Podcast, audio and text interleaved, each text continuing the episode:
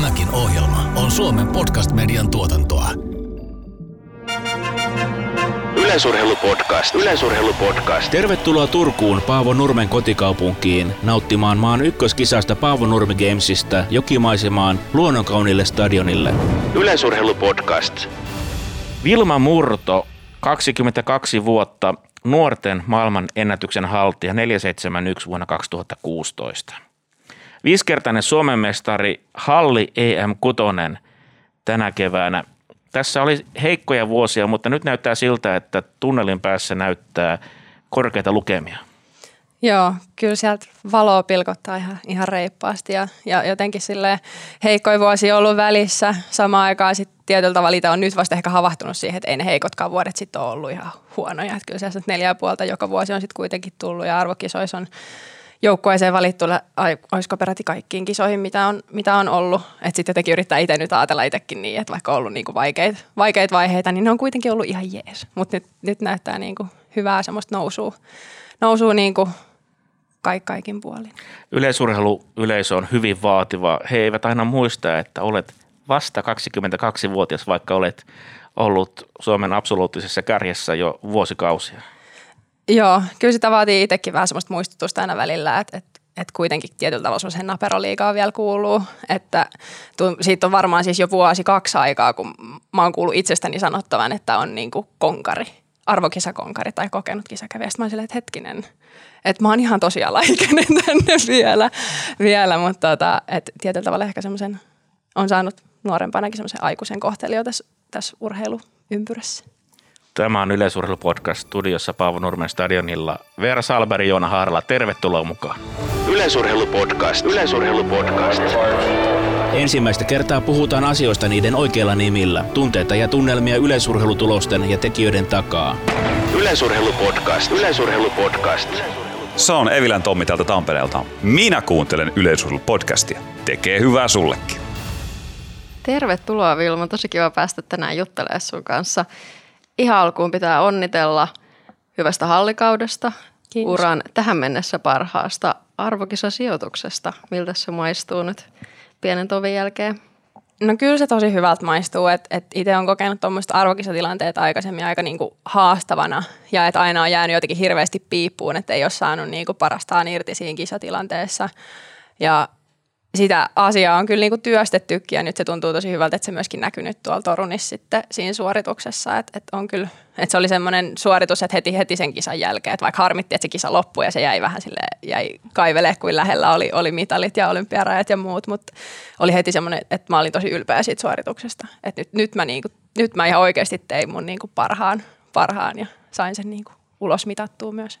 Sähän pelasit siellä vähän sellaista uhkapeliä. Myönnettäköön, että itse oli vähän turhautunut siinä ruudun äärellä, että miksi teet näitä päätöksiä, miksi jätät korkeuksia väliin. Niin Miten sä siihen päätökseen päädyit? Miten siellä ylipäätään niitä päätöksiä tehdään? Mietitkö sitä yksin? Teettekö te Jarnon kanssa yhdessä sen viimeisen päätöksen vai miten se menee? No se on sellaista upporikasta ja rutiköyhää oli nyt tämä, tämä finaalisuoritus tällä kertaa. Että kyllähän se niin kuin lähtee mun aloitteesta ne päätökset, että miten, miten tehdään, mutta se on tosi harva se tilanne, että me oltaisiin Jarnon kautta niistä jotenkin eri mieltä. Et lähinnä mä käyn sitten sanoa, että hei mä ajattelin tehdä näin ja sieltä nyökätään, että juonna palaa.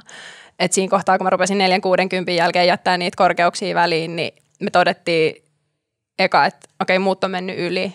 Että jos mä menen tästä toisella, niin mä en voita mitään. Että mä oon edelleen kuudes. Että siitä ei ole niinku mitään iloa, että mennään vaan seuraavaan, että, että ei kiinnosta olla kuudes.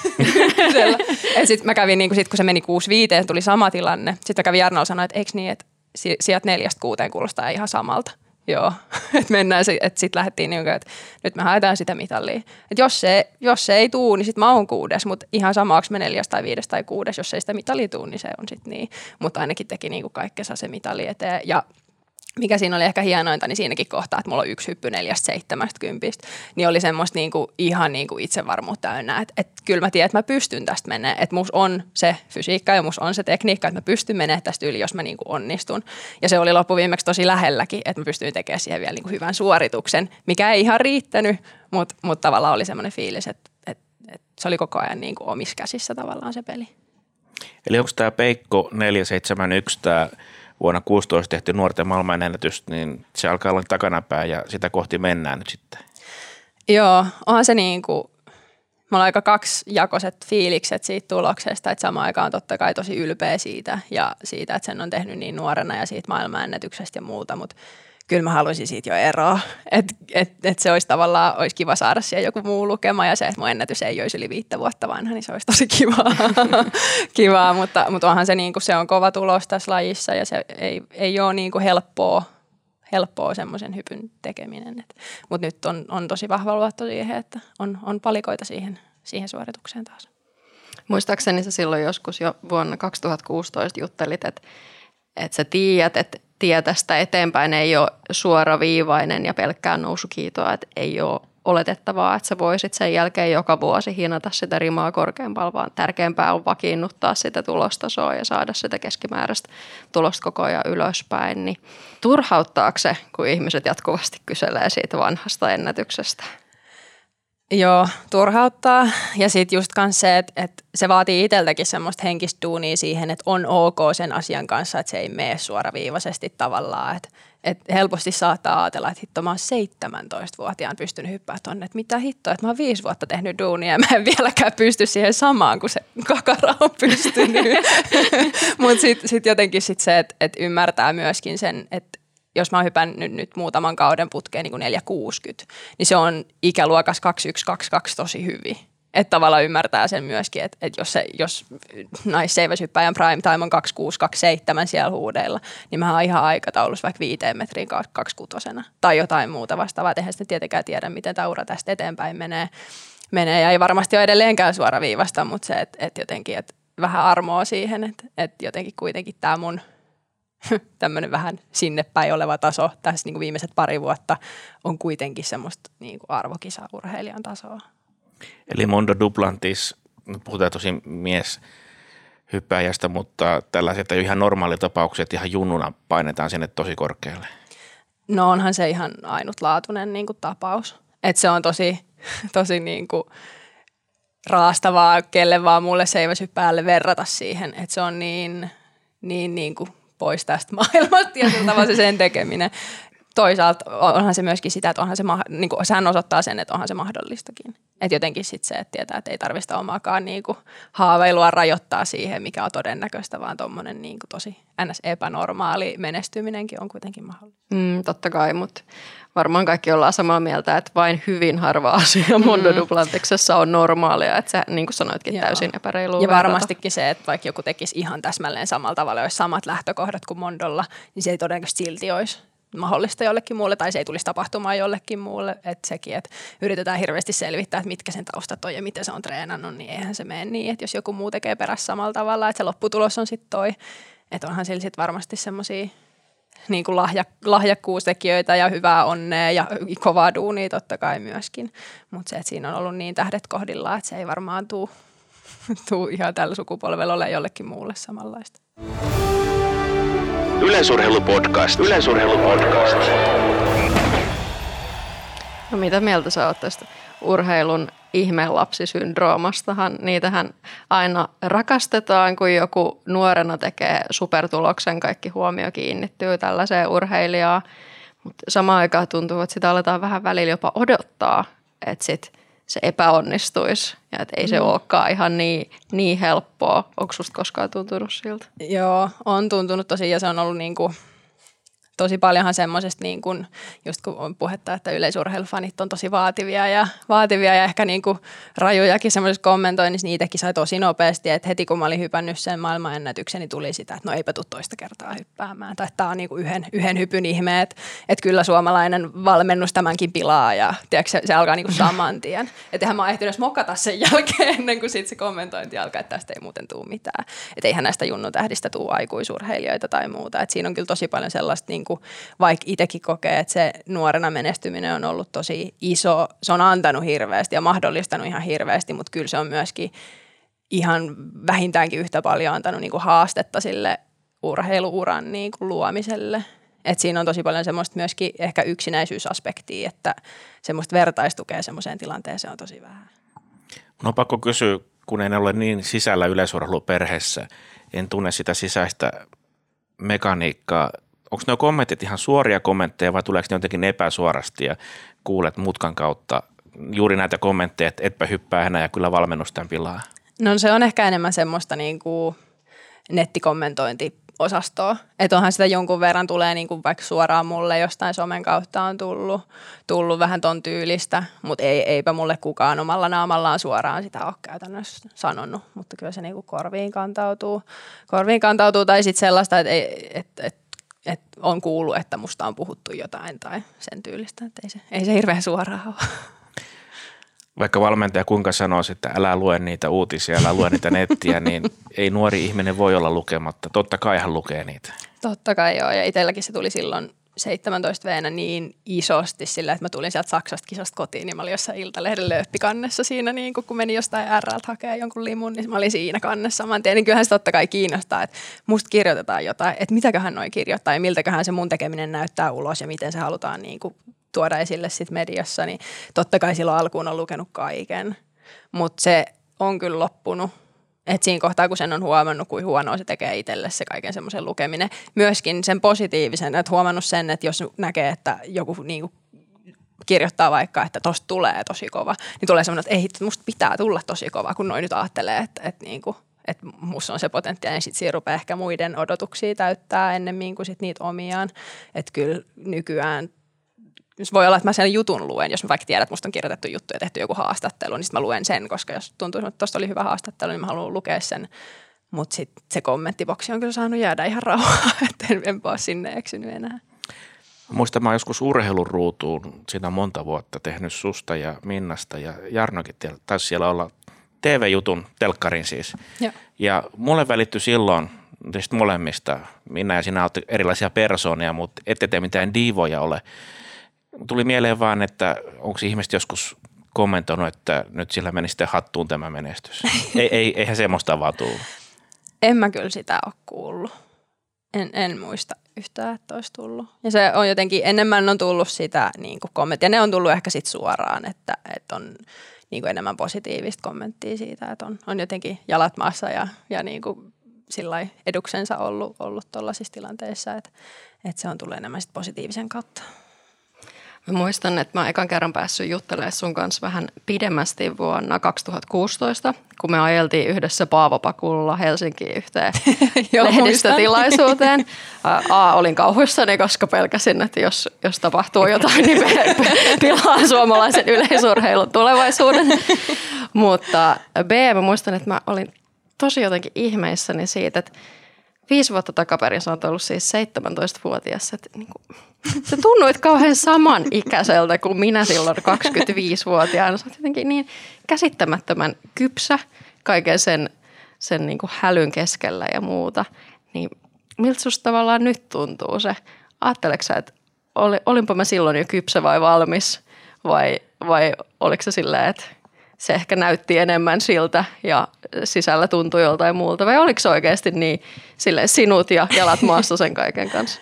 No sen mä muistan, että tuommoiset tilanteet, just ollaan oltu jossain pressitilaisuudessa ja sitten silloin niin kuin, säkin oot just siinä, siinä autokyydissä ollut tuntenut sua yhtään, mutta silleen, että semmoiset tilanteet on ollut semmoisia, missä on niin kuin, tavallaan ollut hyvä, niin on ollut semmoinen fiilis, että, okei, että mä pärjään tällaisessa tilanteessa niin kuin hyvin ja se on ollut siinä mielessä niin kuin lähtökohtaisesti niin kuin jotenkin jollain tavalla helppoa, mutta oonhan mä jännittänyt niitä tilanteita tosi paljon, että semmoinen kuohunta sisällä on ollut aika reilu, vaikka vaik niin kuin on ehkä pintapuolisesti ollut tosi sille kypsä ja valmis ja kalavedestä tällaisessa tilanteessa, mutta ehkä mikä on niin kuin tähän päivään muuttunut, niin se semmoinen kuohunta ja sisäinen paniikki on hävinnyt aika paljon, että sit ihan oikeasti nauttii niistä tilanteista paljon enemmän. Et, et, ehkä semmoista luontevaa se on ollut aina, mutta siihen on niin kuin tietyllä tavalla tottunut ja rauhoittunut sellaisiin tilanteisiin tähän, tässä viidessä vuodessa. Mutta se on ihan luonnollista siis. Ei 16, 17, 18-vuotias voi olla vähän panikoimatta. niin. Aikuisuuden kynnyksellä asiat on uusia ja siinä on ihan hirveästi omaksuttavaa. Hmm. Eikö sä muuttanut omilles jo siis 16-vuotiaana? Joo, mä aloitin silloin tuossa tota, Turussa Kerttuli-lukion, surheilulukion 16 veenä, niin meillä on kuitenkin tuolta mun kotipaikasta on 70 kilsaa tänne, niin se ei ole ihan koulumatkaksi ollut inhimillinen, niin sitten piti, sit piti muuttaa tänne. Mutta kyllä se sitten varmaan tuommoinenkin tuollaisissa tilanteissa pärjääminen tulee pitkälti just sieltä kotoa, että et on ollut niinku paljon erilaisten ihmisten kanssa tekemisissä, eri ikäisten ihmisten kanssa tekemisissä ja e, se on ollut semmoinen yleensä ihmisten kanssa oleminen ja puhuminen ja toimiminen on ollut tosi semmoista luontevaa aina. Sä oot kasvanut maatilalla, eikö vaan? Joo. Millaista sun lapsuus silloin oli? Onko sä osallistunut paljon kaikenlaisiin maatilatöihin? En. et on tää niinku sille, että et joo, on maalta, mutta mä oon niinku ehkä epämaalaisin maatilan lapsi, jo, joiltain kysyttynä ainakin. Että et mulla on neljä vuotta vanhempi isoveli, joka on sit ollut lähtökohtaisesti alun perin tosi kiinnostunut siitä tavallaan maatilahommasta ja niin kun, on niin kun jatkamassa sitä meidän, meidän suvun tilaa sitten, sitten, kun vanhemmat ei sitä enää tee. Että se on jotenkin saman tien ollut mun harteilta pois se, että olisi pitänyt tosi paljon osallistua. Ja sitten kun ei ole ollut sellaista lähtökohtaista kiinnostustakaan siihen, siihen suuntaan, niin sitten on tehnyt muita juttuja ja urheiluja ja ollut sitten ehkä muuten apuna, muuten apuna, mutta tota, onhan mulla, kyllä mulla traktorikortti on ja on niin kuin sillä sinänsä kyllä niin kuin päässyt, te, päässyt, silloin ehkä joutunut nyt ajattelemaan, että päässyt tekemään myöskin sit niitä, niitä meidän tilan, tilan hommia sitten. Mutta tosi, tosi paljon vähemmismääriä ja tuota kysymystä, niin mun vanhemmat ja veli nauraisi tota Onko mä osallistunut paljon, niin en. No rehellisyyden nimissä, jos ei olisi tehnyt mitään taustatutkimuksia, niin olisi helpompi ehkä veikata sua sellaiseksi niin kallion hipsteriksi kuin, niin kuin maatalon tytöksi. Ehkä jo, ja se ei tule niin kuin ilmi kauhean helposti. Että mä muistan silloin just kun olen aloittanut lukio ja muuttanut tänne, niin eihän se välttämättä tule niin puheeksi, että enemmän ihmiset olettaa, että no sä oot jostain täältä tai kaupungissa, se on niin kuin todennäköisempää ja sitten se ei tule mistään puheista tai olemuksesta välttämättä niin kuin jotenkin läpi. Sitten on mennyt pari vuotta käyty kouluun ja sitten lähimmät kaverit, siis oot sä maalta? Mä, joo. joo, ja meillä on 200 nautaa navetassa ja niin kuin, et ihan niin, kuin niin maalta kuin voi olla. Mutta kyllä se sitten ehkä niin kuin tulee, tulee arvoissa ja tulee eri asioihin suhtautumisessa kyllä sit ilmi. Ja mä koen kyllä, että se, että mä oon, oon maalta ja niin, kuin, niin maalta kuin maalta voi ihminen olla, niin kyllähän se niin kuin, tavallaan persoonassa näkyy tosi paljon joissain asioissa. Niin sun oma seura on siis Salon Vilpas, mutta tästä täytyy tosiaankin muistaa, että Salossa on kuntaliitoksia aika paljon. Hmm, Missä jo. sä oikeasti siis oot asunut? Kuusjoella, eli Salosta on, mitäköhän, Salon keskustasta ehkä 25-30 kilsaa niin pohjoiseen, pohjoiseen Kuusjoen kunta. Että Kuusjoen humuhan mun eka seuraa on, että sieltä mä vaihtanut isoon kaupunkiin Salon vilppaaseen sitten, mitäköhän mä oon ollut 9 vai 11-vuotias. että tota, se on, öö, mitenköhän se on ollut ennen kuntaliitosta, niin suo, prosentuaalisesti Suomen peltovaltaisin kunta, mistä minä olen kotoisin. Mutta kaupunkilaisiahan nykyään, että sitten niistä 2009 kuntaliitosten jälkeen oltu kaupunkilaisia. Yleisurheilupodcast. Yleisurheilupodcast. Paavo Nurmi Games sai alkuunsa 1957. 64 vuotta sitten, kun Nurmen seura Turun Urheiluliitto lahjoitti juoksijalegendalle nimikkokisan 60-vuotislahjaksi. Yleisurheilupodcast. Meillä Veeralla on ollut toi tilastopaja joka kerta käytännössä auki ja nyt kun ollaan puhuttu siitä, että olet vielä nuori urheilija, niin oliko se vuonna 2006 se sun ensimmäinen lukema? Joo, tilastopajasta löytyy sellainen, sellainen kuin 2006. Voi olla, että sä oot Kuusion kentällä sit jo nuoremmin, mm, nuorempanakin käynyt ilman, että se on tilastopajaan tilastoitunut. Mutta eikö sä myös päätynyt seiväshyppyyn tosi aikaisin? Mä muistaisin kuuleeni lukeneeni, että sä oot jo yhdeksänvuotiaana ollut Joo. Jarno Seivas koulussa. Joo, että mä oon niinku yleisurheilun aloittanut, kun mä oon neljä. Et silloin niinku kuusi ja mun liikuntaleikkikoulu, olisiko se ollut se nimi, nimitys silloin. Ja tota, on sitä 2006 vuotta ennen varmastikin myöskin niiden tavallaan oikeiden kisojen katsomassa kiukutellut, kun veli pääsee kilpailemaan ja minä en. Että kyllä se niinku, ja niitä niinku kuusien kunnan kisoja on ollut, ollut kyllä ennenkin. Et en ole varmaan paljon yli viittaa ollut, kun eka kertaa jotain 40 juossut. Mutta, tota, joo, ja sitten kaikki lajeja ei tehnyt oikeastaan koko ajan, mutta sitten mä oon ollut yhdeksän, kun mä oon eka kertaa niin seivästä hypännyt. Sitten on, sit on käyty Turussa jo, jo Jarnon koulussa silloin yhdeksän veestä eteenpäin. Oliko siellä Kuusiolla mitään muuta mahdollisuutta harrastaa kuin urheilua? Aika vähän. Olisi siellä nyt ollut, ollut jotain kuviskerhoja ja partioa ja 4 h ja jotain tällaista, mutta kyllä se sitten enemmän niin kuin, meilläkin ehkä sitten suusta tulee se yleisurheiluhomma, niin, niin, niin tota, yleisurheiluun sitten mentiin ja se on ollut, ollut kivaa niin kuin alusta saakka. Olisi siellä ollut jotain sählyvuoroja ja, ja semmoistakin, mutta. Oliko sulla sitten rinnalla mitään telinen voikkaa vai onko se tullut sitten myöhemmin? Mä kävin jossain vaiheessa semmoista niin telinen jumpassa – mutta ei, ei ollut välttämättä niinku fasiliteetteja varsinaisesti niinku telinen voimisteluun, että se on ollut semmoista kuperkeikka kärrynpyörämeininkiä, mikä on kyllä sit, tota, sitä, siinä mä olin varmaan, olisikohan kolme, neljä vuotta käynyt sellaisessa niin kuin silloin tällöin. Mutta kyllähän se on niin kuin yleisurheiluvetosta ollut koko ajan. Että olen puoli vuotta käynyt koriksessa ja hetken, hetken käynyt jossain tanssissa, mikä ei todellakaan ollut mun juttu. Ja, ja niin käynyt kokeilemassa kaikkea, mutta se on lähinnä ollut niin, että sit se on tuntunut siltä, että se on sen yleisurheilun tiellä. Ja sitten mä oon mennyt, niin kuin jättänyt, jättänyt muita lajeja sit taas pois ja keskittynyt siihen yleisurheiluhommaan. Mun on ihan pakko nyt napata kiinni, kun mainitsit vanhemmista. Sun äitishän on ehkä Suomen ko- kovin yleisurheilufani. Ja toi ei ole millään tavalla niin kuin understatement, vaan se on todellakin on. Eikö hän pyöritä jonkinlaista faniyhdistystä? Joo, ä- äitin ideahan se oli, että sillä tuli semmoinen fanikateus, kun oli jotain kisoja katsomassa ja näki Ruotsin sellaisen niin kuin faniporukan, että vitsi, että Suomessa pitää olla tota samaa. Ja nyt sitten on Suomessa on yleisurheilun faniyhdistys, kiitos meidän äidin. Eli voiko tästä vetää yhteen, että siis sä yleisurheilut äidis, äitis ansiosta vai äitistäsi huolimatta? äitini ansiosta ihan sataprosenttisesti, että et sanotaan, että meillä niinku enemmän isän puolelta toi niinku yleisurheilu lajina on tullut ja sitten äiti on niinku mun ja mun veljen aloittamisen jälkeen niinku sitten itse innostunut siihen yleisurheiluun ja se on tavallaan mun mukana sitten siitä on tullut sen harrastus myöskin, että äiti on sitten myöskin valmennusta niinku opiskellut ja muista tosi, tosi pitkällekin, että olisiko se niinku hyppyvalmentaja, tämmöinen ammattivalmentaja tutkinto, minkä se on käynyt. Ja sitten se on tuosta sit edelleenkin vetää Salovilppaas junnu, junnuryhmiä ja, ja tota, sitten näitä fani, fanimatkoja järjestää ja on niinku ihan henkeä ja vereen kyllä yleisurheiluihminen, jos joku. No mitäs sä nykyään teet vapaa-ajalla?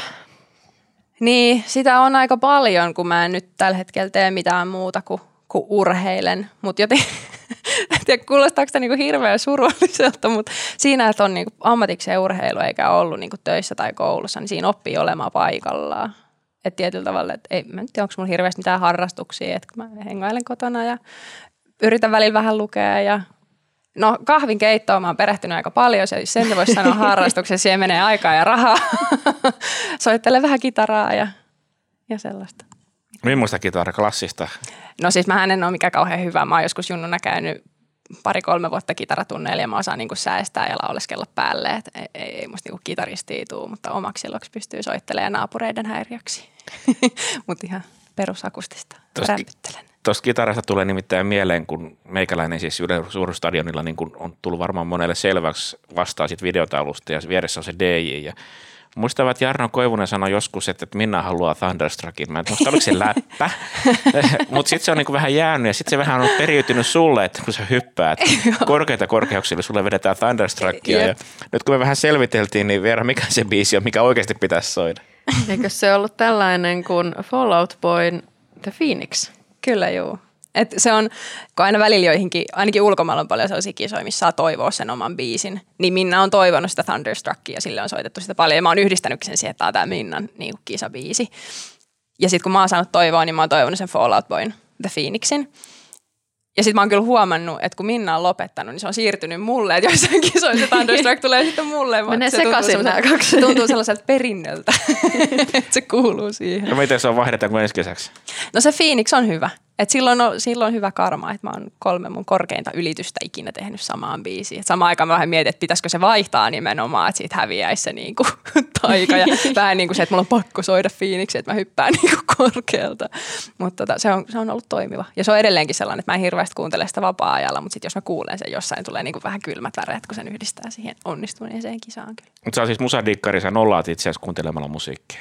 No kyllä mä musiikista tykkään tosi paljon, että se on sellainen niin kuin, tietyllä tavalla vaikka kisatilanteissa tai me ei kentälle saada mitään musavälineitä viedä, mutta et verkassakin, niin kyllähän siihen omaan niin kuin fiilikseen ja tunnelmaan vaikuttaa paljon sillä musiikilla ja kyllä mulla koko ajan jotain soi, soi, soi jatkuvasti, että kyllä se, kyllä se, niin, paljon, monta tuntia vuorokaudesta kyllä musat aina soi.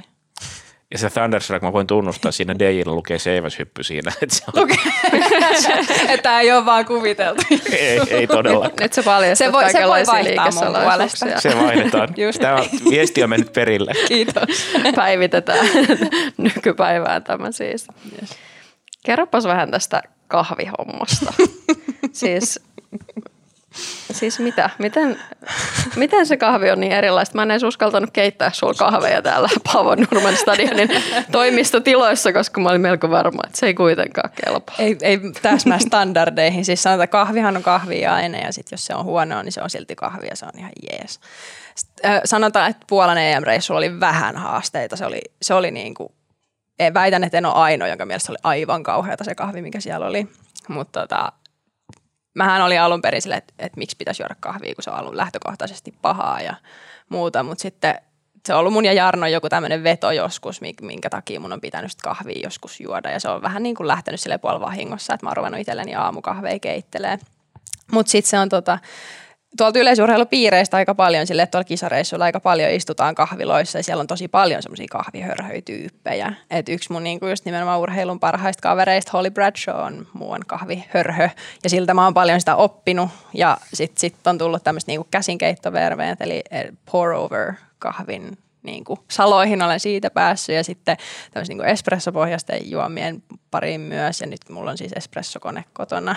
Ja no se on niin, sell- kai. niin, että kyllähän siihen paljon vaikuttaa nimenomaan nämä välineet ja mulla on myllyt ja kaikki systeemit kotona. Ja siihen liittyy aina vaaka – sekuntikello, kun sitä kahvia ruvetaan keittämään. Aivan. Ja sit, niitä, niitä pitää aina tilata sit jostain, jostain ulkomailta välillä niitä kahveja ja on lempparipahtimoita ja muita, mutta sitten sitten pitää ehkä pikkasen niin kuin hallita myöskin sitä, että se ei ole ihan joka aamunen, että ottaa semmoisesta 200 gramman kahvipapupussista, mikä maksaa 15 euroa, niin siitä ei ihan joka aamu keitä kuitenkaan.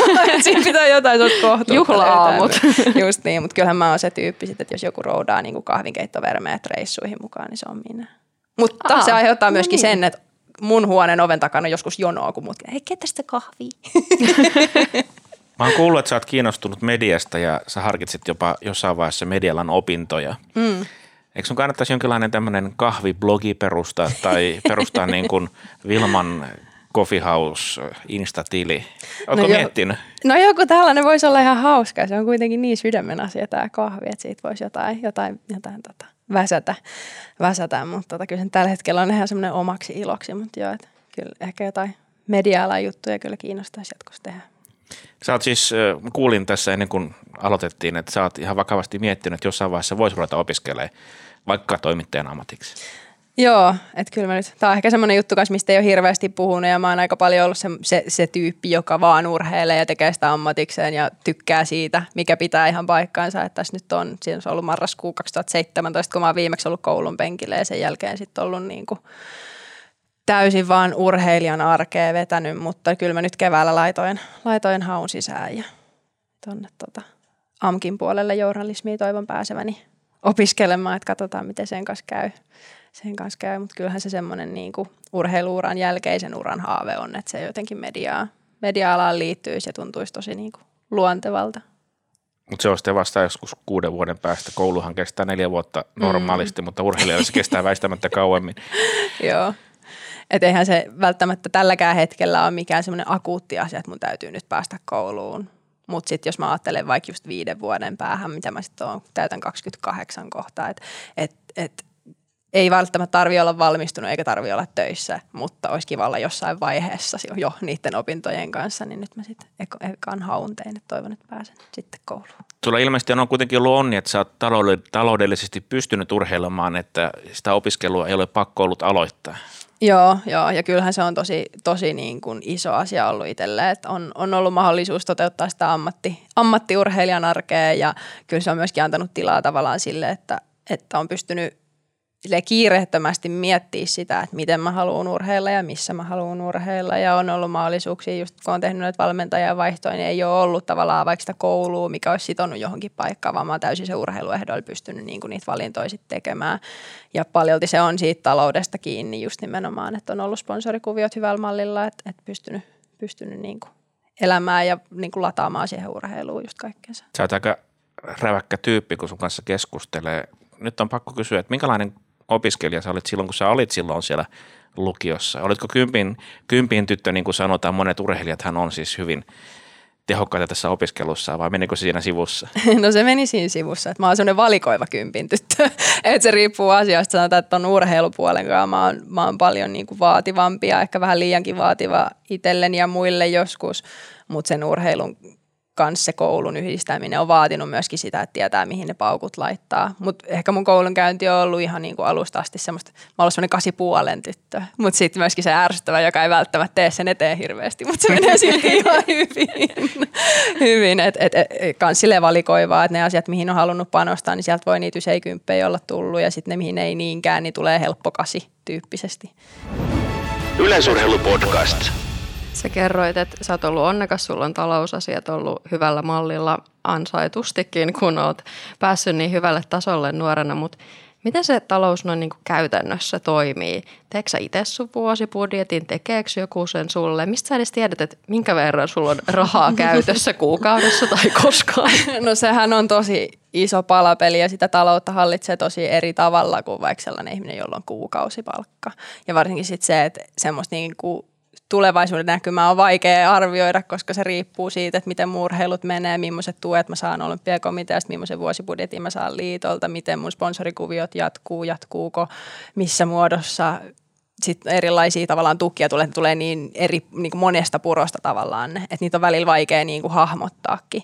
Ja sitten se on vielä tosi outo tilanne, varsinkin se, että on ensimmäinen tapa, miten mä oon koskaan rahaa tienannut. Ja se on sitä, että mulle tulee tavallaan kaikki raha joulukuussa tilille ja tällä pärjäät vuoden. Sitten mä sanoin, hetkinen, että et, et se on tosi outo tapa tavallaan ansaita elantonsa jotenkin ja hallita sit sitä, mutta kyllä se on tosi paljon vaatinut sitä. Mä oon itse mun äidin kanssa puhunut tästä tosi paljon, että, että kun eka kertaa omaa rahaa käyttää ja se tulee semmoisena könttäsummina tilille, että miten sitä on niin kuin – pitänyt oppia hallitsemaan myöskin sitä, että vaikka tavallaan jo välillä tuntuu, että rahaa on paljon ja sitten sitä ei kuitenkaan tuu sinne tilille. No olympiakomitean tuki tulee kerran kuussa. Et se on ainoa sellainen kuukausipalkka, mitä, mitä niin kuin tilille, tilille tulee. Niin kyllä se on vaatinut myöskin sitä, että opetellut sitä taloudenhallintaa ja järkevää niin kuin kuluttamista. No voisi kuvitella, että siinä tulee just sellainen, että, joko tulee vauhtisokeus, että no niin, mm. nyt on, nyt on mitä on. käyttää, tai tuleeko siinä sellainen, että no et, en tiedä, koska tulee seuraavan kerran, nyt, nyt niin, vaalin joo. tätä kaikkea täällä. Mm. Ehkä sillä on myöskin tullut siihen, että on ollut tavallaan vapaa ja rento olo siitä, että on niin kuin, tavallaan semmoinen turvallinen olo sen talouden kanssa, mutta sitten myöskin semmoinen, että tietää, että tämä ei ole mitenkään kiveen hakattu, että tämä jatkuu näin, niin sitten siitä on tullut ehkä semmoinen niin kuin säästäväisyys ja semmoinen tietyllä tavalla niin kuin sijoittaminen kiinnostaa ja miettiä, että miten pitkällä tähtäimellä kannattaa nyt tätä rahaa käyttää ja säästää ja muuta. Mutta kyllähän se niin kuin, tuossa siitä se rupeaa olemaan vuosia aikaa, kun asuntolainaneuvotteluja kävi, niin kyllähän se on tosi outo fiesta. Eihän mulla mitään kuukausipalkkaa ole. Niin ne on ihan mielenkiintoisia keskusteluja käydä Pystyykö sitä rahastoimaan ollenkaan vai meneekö kaikki? Pystyy joo.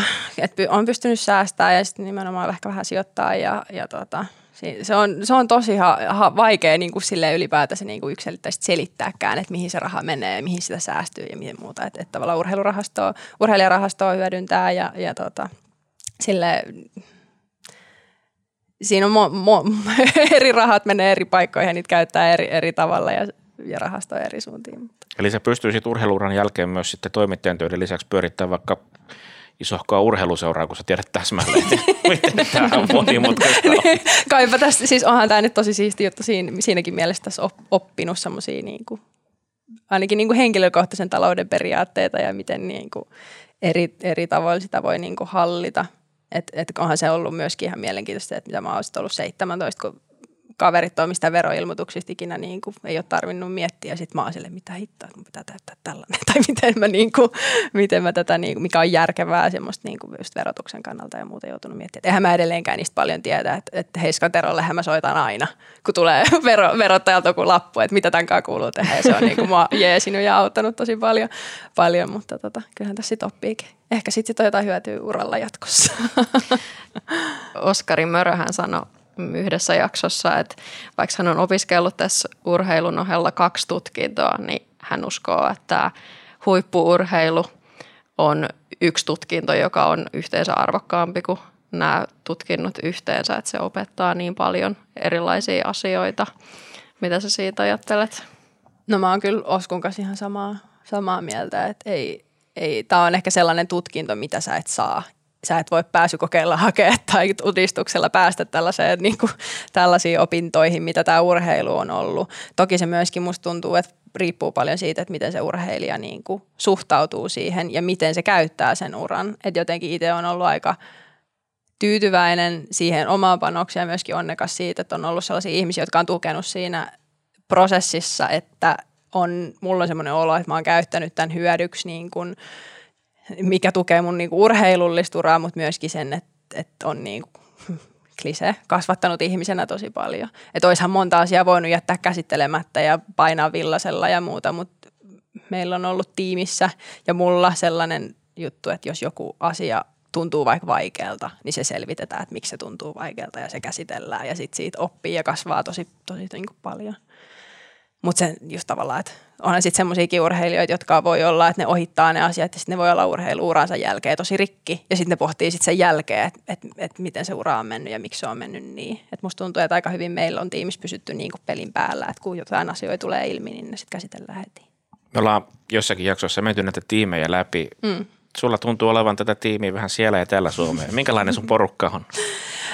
No mulla on tosi siisti porukka, mutta on, on levällään kylläkin, mutta mut ainakin nykyään tuommoinen etätoiminta on aika toimivaa, toimivaa että no valmentaja on täällä, täällä ja tota, Fyssari mulla on Helsingissä ollut 2018, tai 2017 mä Jukan kanssa ensimmäisen kerran tavattu, mutta 2018 loppuvuodesta on, on tiivimmin tehty yhteistyötä sitten manageri on tuolla Pohjanmaalla, Seinä, Seinäjoella on Heiskan pääkallopaikka. Ja tota, psykologi on Jyväskylässä, Ronkaisen Hanna-Leenan kanssa on tehty 2018 syksystä saakka yhteistyötä. Sitten mulla oli tota, ravitsemusasiantuntija Irlanti-Skotlanti akselilla, akselilla muutama vuoden, että hänen kanssaan ei enää niin kuin suoranaisesti yhteistyötä tehdä, ollaan kyllä yhteyksissä ja on niin semmoisena backupina backupina jatkossakin, mutta, mutta siellä on Jamie Wright ollut sit mun tämän ravitsemuspuolen jeesinä, että aika, aika levällään ympäri Suomea ja maailmaa on se mun tiimi ollut, mutta harvinaisen toimiva tiimi siitä huolimatta. Onko kotona tukijoukkoja siellä on. sun kämpässä? no yksi, yksin mä asun, mutta, mutta sitten tota, perhe on tukena ja poikaystävä. Ja, et on, on niin kuin kotiasiat kunnossa ja urheilu tuntuu kiinnostavalta. Niin asiat ihan hyvin. Yleisurheilupodcast. Yleisurheilupodcast. Paavo Nurmi juoksi Suomen maailmankartalle. Nurmen viisi olympiakultamitalia Pariisin kisoissa eivät unohdu. 1500 ja 5000 metriä tunnin sisään. Kaksi kultamitalia. Yleisurheilupodcast. No sä kerroit, että sulla on ollut ravitsemusasiantuntija ihan ulkomailta asti, niin miten sä päädyit tällaiseen ratkaisuun ja mikä on ehkä ollut tärkein oppi, mitä sä siitä yhteistyöstä sait? No mä oon hakenut, hakeutunut hänen, hänen puheelleen, tuossa se on ollut 2019 kesällä, olisikohan ollut, ollut varmaan silloin mä oon kuullut, kuullut siitä tyypistä niin kuin kaverin, toisen urheilevan, urheilevan kaverin kautta, että hän on tehnyt, hän on tehnyt yhteistyötä sinne ja sitten on niin suurin piirtein Instagramissa seurannut, mitä se, mitä se päivittää, miten se puhuu ravitsemuksesta ja niin kuin se on tuntunut tosi semmoiselta niin omalta – omalta ja semmoiselta, että kuulosti, että okei, no to, että sitten kun koki, että tarvii se ravitsemuksen kanssa apua, niin se tuntui semmoiselta, että sit, sillä on helppo laittaa viestiä ja ottaa yhteyttä. Että tota, en, kyllähän se on ollut paljon sellaista, niin kuin, myöskin jossain määrin varmaan liittyy siihen, että on nuorena, nuorena niin kuin tähän urheilusoppaan päätynyt aika isosti, niin on sitten tavallaan sen ehkä kehonkuva ja ravit, niin kuin syömisen ongelmien kautta niin kuin Jamie silloin ottanut yhteyttä. Että kyllähän se on semmoista niin kuin, niitä ravitsemuksen periaatteita ja myöskin sitä, miten se niin kuin psyykkinen puoli siihen syömiseen vaikuttaa, niin siihen on antanut tosi paljon työkaluja. No onko sulla ollut joskus haasteita sen syömisen kanssa? Joo, on ollut ja on edelleen. Että se on, mä veikkaan, että se on vähän sellainen juttu, että jos joskus tavallaan siitä syömisestä tulee ongelmallista, niin se ei ole semmoinen, niin kuin, että opit miksi ja sitten se loppuu vaan tosi paljonhan siinä on sitä, että sä tiedät järkevästi, miten asiat on, mutta sitten se tunnepuoli ei täsmää niin kuin siihen. Et tosi paljon niin kuin tässä pari vuotta Jamien kanssa on niitä asioita käyty läpi ja nyt ehkä toi Jamie on jäänyt siitä tästä niin kuin tiimistä hiukan pois, että nyt sit se on enemmän tuolta psykologin puolella, sitten käydään niitä syömisasioita syömisen asioita läpi, että on ollut semmoista niin kuin häiriintynyttä syömiskäyttäytymistä, että eihän mitään diagnooseja ole, mutta, mutta semmoinen Et on, on sitä joutunut vähän eri tavalla työstää ehkä kuin keskimäärin. Mutta on siis hirvittävän arvokasta, että sä puhut siitä, koska sä oot aika monelle nuorelle naiselle ja pojallekin esikuva. Ja se, että huippuurheilijakin on joskus vähän haavoittuvainen tämmöisessä asioissa, se on, se on äärimmäisen tärkeää. Joo, ja sitten se on jotenkin sellaista, mikä varmastikin auttaa, mikä on auttanut itseä siinä kohtaa, kun on ehkä, se on pitkään ollut sellaista, että ei ole oikein ymmärtänyt, että miksi syömiseen liittyvät asiat tuntuu vaikealta, sitä ei ole osannut nimetä. Ja ekana niin kuin siis mun psykologi Hanna-Leena on sanonut, että, että että, tiiäksä, että toi ei kuulosta niin kuin terveeltä suhteelta syömiseen. Ja sitten on itse havahtunut että niin, että sehän voi olla, että onkin niin kuin, että, että on tavallaan myöntänyt senkin, että se on itselle haastavaa. Ja sitten on myöskin sitä kautta osannut ehkä puhua siitä ja huomannut sit sen, että, että niin kuin urheilupiireissäkin, että miten yleistä se on. Ja se on tuntunut tosi tärkeältä, että ei ole tosiaankaan yksin ja ainoa, joka sen asian kanssa niin kuin kamppailee. Ja se on ollut tosi hieno juttu, että siitä nykyään puhutaan tosi paljon enemmän, että kyllähän se niinku itsellekin vaikka tietää, että ei ole yksin ja tietää, että se on enemmän sääntö kuin poikkeus ehkä, jos niinku naishuippuurheilusta puhutaan, niin kyllä se silti aika ison, ison duunin tavallaan vaatii, että sen kanssa oppii olemaan ja, ja siitä tavallaan pääsee, pääsee niin kuin eteenpäin. Millaista keskustelua sä toivoisit, että tuon aiheen ympärillä käydään? Millaista oppia esimerkiksi valmentajien olisi hyvä tuosta aiheesta saada? No kyllä se on tosi paljon, mä koen, että se olisi tosi tärkeä osa siinä, niin kuin valmentajan osaamista myöskin. Niin kuin, että se on tosi paljon, puhutaan niin kuin naisurheilijoiden syömisongelmista, että mä en niin kuin tiedä, miten se esimerkiksi eroaa miesten miesurheilijoiden niin kuin todellisuudesta, että onko se oikeasti paljon enemmän naisten juttu vai onko se niin, että naiset puhuu siitä enemmän ja ottaa sen ehkä puheeksi herkemmin. Mutta kyllä varmaan erityisesti niin kuin naisurheilussa ja nu- nuorten naisten kanssa teke- yhteistyötä tekevät valmentajat, niin se ei tekisi yhtään haittaa, että kaikki siihen tavallaan valmentajakoulutuksen kuuluisi se ravitsemus ja nimenomaan se ehkä psyykkinen puoli siitä ravitsemuksesta. Että mekin ollaan Jarnonkaan puhuttu, puhuttu siitä, tai mä muistan, kun mä oon ekan kerran ottanut sen puheeksi, että, että mulla, mulla on ollut vähän vaikeuksia tämän syömisen kanssa ja tilanne on tämä. Mä muistan, että Jarno sanoi siihen, niin kuin, että, että tavallaan siinä kohtaa havahtui, että on tehty muuten asioita väärin ja suhtauduttu siihen väärin. Että si, sitä on niin kuin, siitä olisi hyötyä, että valmentajat osaisi huomioida sen, että se ei ole vaan – vaan what goes in comes out tyyppistä niin kuin se syöminen. Että itsekin on saanut vaikka niin kuin, just nuorena on saanut vaikka painosta kommenttia ja sitten se on suurin piirtein, no syöt vaan vähemmän kuin kulutat. Mm. Mutta kun se, se, on, se ei ole niin lähimainkaan. Siis tuleeko, tuleeko valmentajilta tämmöistä kommenttia vai tuleeko se niin yleisesti? No yleisesti myöskin valmentajilta. Että on vähän silleen haastava, koska ei niin kuin itsekään pysty ketään tavallaan vaikka niistä omista ongelmistaan syyttämään. Ja mäkin koen, että mulla on ollut niin hyvä tuki nuorena, mitä on suurin piirtein voinut olla. Että enemmän se on semmoista tietämättömyyttä ja semmoinen ei millään tavalla pahan tahtoinen heitto jossain välissä tai joku semmoinen, mikä on sitten jäänyt vaikka omaan päähän elämään joku ajatus. Että vaikka se olisi tosi joku, joku kevyt läppä jostain painoon liittyvästä tai syömiseen liittyvästä, niin se, se niin kuin on itselle tarttunut ihan eri tavalla tuonne niin päähän sitten jälkikäteen. Musta on välillä tuntunut, että siitä syömisestä aletaan puhua sit vasta, kun siinä on joku ongelma. Mm. Jos me, ja sehän tuntuu, että se on jo lähtökohtaisesti ehkä vähän – väärällä uralla siinä kohtaa, jos me katsotaan, että joku ei suoriudu, onko hänen mm. ulkomuodossaan jotain Joo. vikaa ja sitten se syöminen nostetaan keskusteluun, niin se ei varsinaisesti ehkä rakenna sitä niin terveellistä mm-hmm. suhtautumista siihen syömiseen. Ei, ja se on ehkä semmoinen, niin kuin jos miettii, se ei ole ehkä niin kuin semmoista, mitä tulee valmennuksen suunnasta, mutta se on semmoinen niin kuin just ne somekommentit porukat, ketkä niinku kommentoi vaikka painoa, niin mullakin sitten on tullut helposti sitä, että jos mulle ei ole sujunut, niin mä tiedän vaikka itse, että siinä taustalla on 72 eri syytä, miksi mulle ei suju. Niin se ainoa, mikä näkyy ulos, on se, miltä mä näytän. Ja mä en lähtökohtaisesti ole mikään pieni tyyppi. Että vaikka mä olisin miten niin kuin timmissä kunnossa, niin mä oon silti niin kuin 10-15 kiloa isompi kuin keskimäärin tuolla niin kuin seiväsyppäjä mimmit on, niin se arvostelu on tosi raakaa siinä, että se on niinku ainoa asia, mitä sä pystyt osoittaa siitä suorituksesta. Että mä näen, että toi on nyt tollanen, että toi on painavampi kuin viime kaudella tai painavamman näköinen kuin viime kaudella, niin se on ehkä se ainoa, mihin joku ulkopuolinen pystyy tarttumaan, vaikka itse tietää, että siellä taustalla on paljon enemmän asioita. Sä oot saanut kuulla urasvarrella kommentteja, että aa, sä oletkin noin pitkä, kun se, se mittakaava heittää, kun ollaan siellä seiväspaikalla, että eihän ihmiset tajua, että sä oot oikeasti mm. siis keskimääräistä pidempi nainen. että sä oot joutunut myös kuuntelemaan niin kuin ulkonäkökommenttia. Joo, kyllä se on, ja se on ehkä, se on vähän ristiriitaistakin, että se, että itse on niinku pitkä ja mä oon niinku skrode, että muuhun tarttuu myös lihas tosi helposti, niin se, että, että mä oon tottunut siihen, että mä oon iso ja mä saan kommenttia siitä, että mä oon pitkä ja mä oon isokokonen, niin sitten jotenkin sit se myös se vertailu siihen, että mikä on mielikuva siitä, että millainen on hyvä seiväshyppääjä, niin se ei ole iso skrode niin tyyppi, vaan ne on siroja ja pieniä hyppääjätyttöjä niin sitten jotenkin se, että itse on silleen, että mä en ole tollanen, mutta silti musta tulee parempi kuin noista kynystäkään koskaan. et, et kyllähän se niinku myöskin semmoista tiettyä vertailukohtaa itselle antanut vähän silleen negatiivisessa mielessä, että et kun erottuu siitä massasta ja siitä saa vielä sitä kommentointia päälle, niin se ei ole varsinkaan silloin, kun ikä on 16, 17, 18, niin se ei ole hirveän helppo paikka välttämättä olla. Varsinkin, kun sit siinä on vielä tosi niin kuin näkyvillä. Sulla on siis erittäin hyvä pokka. Haastattelussa sulla aina hymy pysyy. Sä annat erittäin jäseneltyjä vastauksia, mutta nyt kun ollaan tässä keskustelua käyty, niin olet se kyllä aikamoisen matkaan itseesi saanut tai joutunut tekemään? Mä en tiedä, kumpi se sitten on.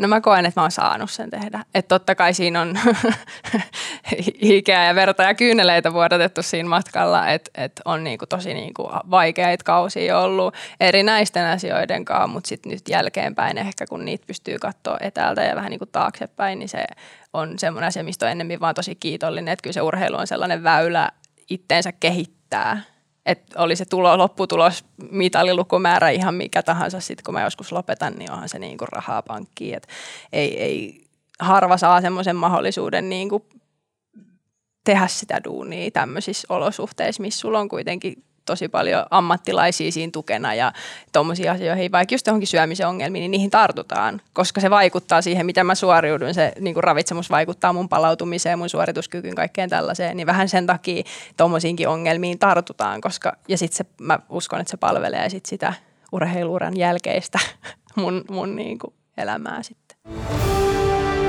Yleisurheilupodcast. Yleisurheilupodcast.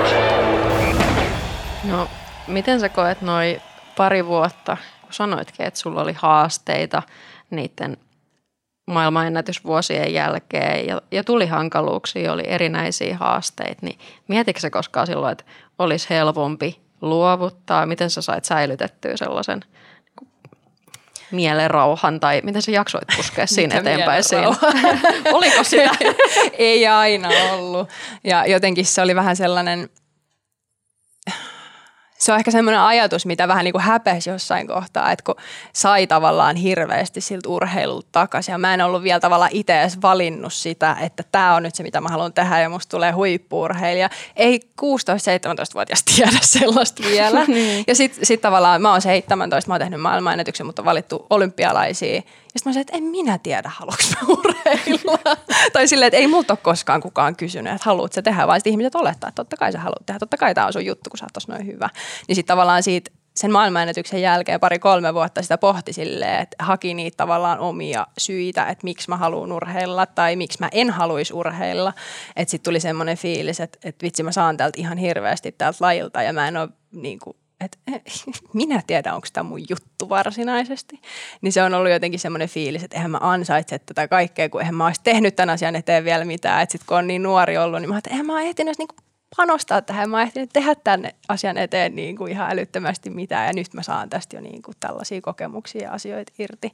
Niin sitten jotenkin se on myöskin se, että löytänyt semmoisen niin semmoisen sisäisen kipinän ja palon ja syyn sille, miksi mä urheilen. Ja nyt se on tosi selkeä, kun sitä on joutunut painiin ja sen kanssa niin kuin tavallaan niin, sen asia, asian ja ajatuksen kanssa niin kuin painimaan ja oikeasti etsiä sitä, että miksi mä jaksan tehdä, kun sitten tuli ne vaikeat vuodet siihen päälle. Että sitä on helppo tehdä silloin, kun menee tosi hyvin ja ei sitä tarvitse miettiä, että miksi mä tätä teen. Mä teen sitä sen takia, kun mä, mä voitan näitä juttuja, tämä on kivaa ja mä teen enkkoja ja kaikkea tällaista, mutta sitten kun tulee ne vaikeat hetket, niin jos miettii, että mä oon ollut vaikka 19-vuotias, milloin mulla on ollut ehkä kaikkein hankalimpia hetkiä sen urheilun kanssa, niin Samaan aikaan mulla on sponsorisopparit, mut on valittu kisoihin, liitto tukee, olympiakomitea tukee sitä, mitä mä teen. Ja mä itse sille, että tämä on ihan perseestä. tämä on niinku ollut tosi vaikea vaihe siinä, että on niinku urheilu ollut tosi vaikea, ollut vammoja. Ja en tiedä, kuka mua valmentaja, missä ja milloin ja paininut sen, että mitä hittoa. Mutta siinä kohtaa se on ollut tosi tärkeä tavallaan se ulkopuolinen tuki, mikä on tullut sieltä olympiakomiteasta ja liitosta, niin se on puskenut siihen, että mä oon itse joutunut kaivelemaan sitä, että miksi mä haluan tätä tehdä, vaikka tämä on tällä hetkellä tosi vaikeaa. Nyt pakko tarkistaa, haluatko sä nyt tehdä tätä ja onko tämä valmentaja, onko tämä valmentaja Jarno ok tällä hetkellä? Joo, siis nyt on niinku, tää on niinku paras juttu, mitä mä tiedän ja nautin tästä ihan paljon. Ja nautin tästä myöskin just sen takia, että siellä on ollut ne hankalat välivaiheet, niinku, milloin sitä on joutunut niinku miettiä, miettiä tosi paljon, mutta onhan se niinku semmoinen tosi hyvä osa sen ongelma, että et, et joutuu sitä semmoisessa tilanteessa miettimään, että että mulla menee nyt tämän aika hyvin, että on, mutta sitten mä mietin, että onko tämä sitten kivaa myös. Ja onhan tämä. Ja se on myöskin just se, että on joutunut tavallaan sellaisen pohjaduunin tekemään ja se on itselle tosi selkeää, että miksi haluaa tehdä. Ja valmentajakin on ok. Ja valmentaja on erittäin ok. en mä olisi muuten tullut takaisin, jos ei se olisi ollut. Mutta toi oli musta tosi hyvin sanottu, että, että sä et itsekään vielä tiennyt, haluatko tehdä sitä. Että sehän on tosi paljon vaadittu, jos sä oot 18 tai 19, että sun pitäisi tietää kaikki. Mm. Eihän kukaan normaali ihminen tiedä, a, mitä haluan tehdä isona, mm. a, kenen kanssa haluan olla yhdessä, kenen kanssa haluan tehdä mm. töitä. Sitten toi mm. valmentajasuhdehan ylipäätään on mielenkiintoinen. Se on. Mietin sitä tässä yksi päivä, että onko niinku urheilija-valmentajasuhde, onko se sama kuin työsuhde. Et silloinhan sä voit usein valita sun työkaverit. Mm. Vai onko se niinku ihmissuhde, jolloin sit, tai parisuhde, että käydään treffeillä, toimiiko tämä, eikö tämä toimi. Et, et sehän on ihmissuhde, mutta et millainen ihmissuhde se on? Se on ainutlaatuinen. Eihän sellaista ole missään muualla. Se on myöskin, musta tuntuu, että semmoinen niinku urheilija ja valmentajan välinen ihmissuhde on niinku todella vaikea selittää jollekin, jolle ei ole semmoista valmennussuhdet koskaan ollut. Että onhan se niin kuin, sitten siinä on vielä semmoinenkin aspekti jotenkin, että sen, sen lisäksi, että on silleen, että, että tavallaan molempien täytyy valita olla siinä. Että siinä on tietysti sellainen parisuhdeaspekti, että jos toinen ei tykkää siitä hommasta tai halua olla siinä, niin siitä ei tule mitään. Että se, että vähän, että voi olla, että alainen ajattelee, että mulla on paskapomma, mutta tässä on hyvä palkka, niin mä jään silti. Kumpi muuten on alainen valmennussuhteessa? Tämä on just se toinen pointti, mihin mä olin tulossa, että sekin on tosi se olisi tosi tavallaan paljon helpompi, jos siinä olisi selkeä pomoalainen niin kuin asetelma. Mutta samaan aikaanhan se on niin, että mä saan NS-käskyjä valmentajalta. Mä voin myöskin niihin vaikuttaa kyllä, mutta tavallaan, että mulle tulee valmentajalta käskyjä, mitä mä teen viikolla. Mutta samaan aikaan minä olen se, joka tekee siitä valmentajasta valmentajan siinä tilanteessa, että jos mä en olisi siinä, niin se valmentaja ei myöskään voi mua valmentaa. Että mä tavallaan valitsen sen mun valmentaja jossain määrin. Ja sitten se, että se on mun ura, mitä siinä tehdään, mun urheilu, mitä siinä tehdään, niin kyllähän mä koen, että mun pitää se pomo olla siinä tilanteessa.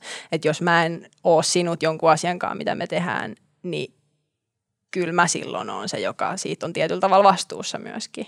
Että se on tosi niin kuin haastava. Se on tosi haastava se, on, se aiheuttaa semmoisia niin tavallaan kommun, kommunikaation haasteita tosi paljon siinä välissä, että siinä kyllä oppii myöskin niin kuin hyväksi kommunikoijaksi, jos on tuommoinen niin pitkä, pitkä valmennussuhde. Ja varsinkin tuossa tilanteessa, kun meillä oli tavallaan vuoden breikki siinä, niin kyllähän sitä on tavallaan uudestaan aika niin kuin eri lähtökohdista lähetty sitten silloin, onko se nyt sitten ollut 2019 loppuvuodesta, kun mä oon tullut sitten Turkuun takaisin, niin se, että miten on sitä siitä sitten tähän hetkeen rakennettu, niin se on hyvin mielenkiintoista ja hyvin haastavaa.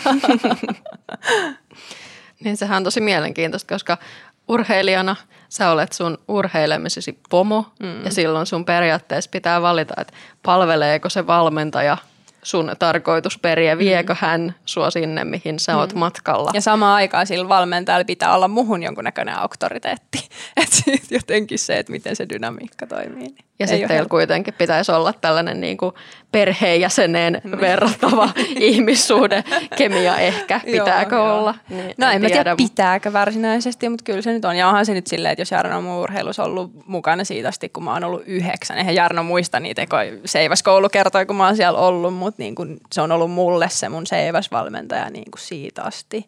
Niin onhan se tavallaan mun elämässä tosi vaikuttava ihminen ylipäätään, kun se on ollut sellainen, niin kuin, varsinkin sitten kun mä oon tullut lukioon, niin mä oon enemmän sen kanssa viettänyt aikaa kuin kenenkään mun perheenjäsenen kanssa tai kenenkään mun kaverin kanssa yhteensä reissataan ja käydään, se, on niin kuin, sit se on, riittyy myöskin niin paljon semmoista sitoutumista molempien puolelta, että niitä tehdään niin kuin yhteisen tavoitteen eteen asioita, niin kyllähän se on aika ainutlaatuinen ihmissuhde ylipäätään. Ja kyllä meillä ihan hauskaa kisareeneissa, että jos joku on methallilla joskus nähnyt, niin tulee varmaan ilmi. No siltähän se näyttää useimmiten. Sen takia tämä varmaan kaikki yllättiin, koska teillähän on aina hauskaa. Tehän olette molemmat niin lepposia. Eihän noille voi tulla edes riitaa. Mm, keskimäärin sanotaan varmaan 95 prosenttia ja se onkin just niin, mutta mutta ehkä se on myöskin tietyllä tavalla sellainen taito, että sitten semmoiset jonkunnäköiset niinku konfliktit ja erimielisyydet osaa A tuoda ilmi ja sitten käsitellä niin, että se ei tavallaan häiriinny se myöskin se hyvä dynamiikka sitten, että kyllä se treeneissä pitää kivaa sit olla, vaikka oltaisikin eri mieltä tai käsitellään jotain, mikä ei ole välttämättä helppoa käsitellä. Tämä on ollut ihan uskomattoman hieno keskustelu. Me mentiin kyllä todella syvään päätyyn. Suurkiitos sinulle Kumaran Vilma Murto ja tsemppiä kesään. Kiitos paljon, oli kiva jutella. Yleisurheilupodcast. Yleisurheilupodcast.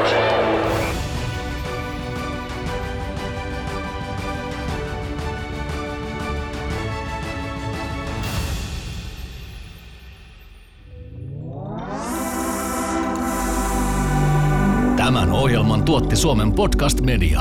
Jos pidit tästä ohjelmasta, muista seurata podcastia Spotifyssa tai arvostele ohjelma Apple Podcastissa, niin muutkin löytävät ohjelman pariin.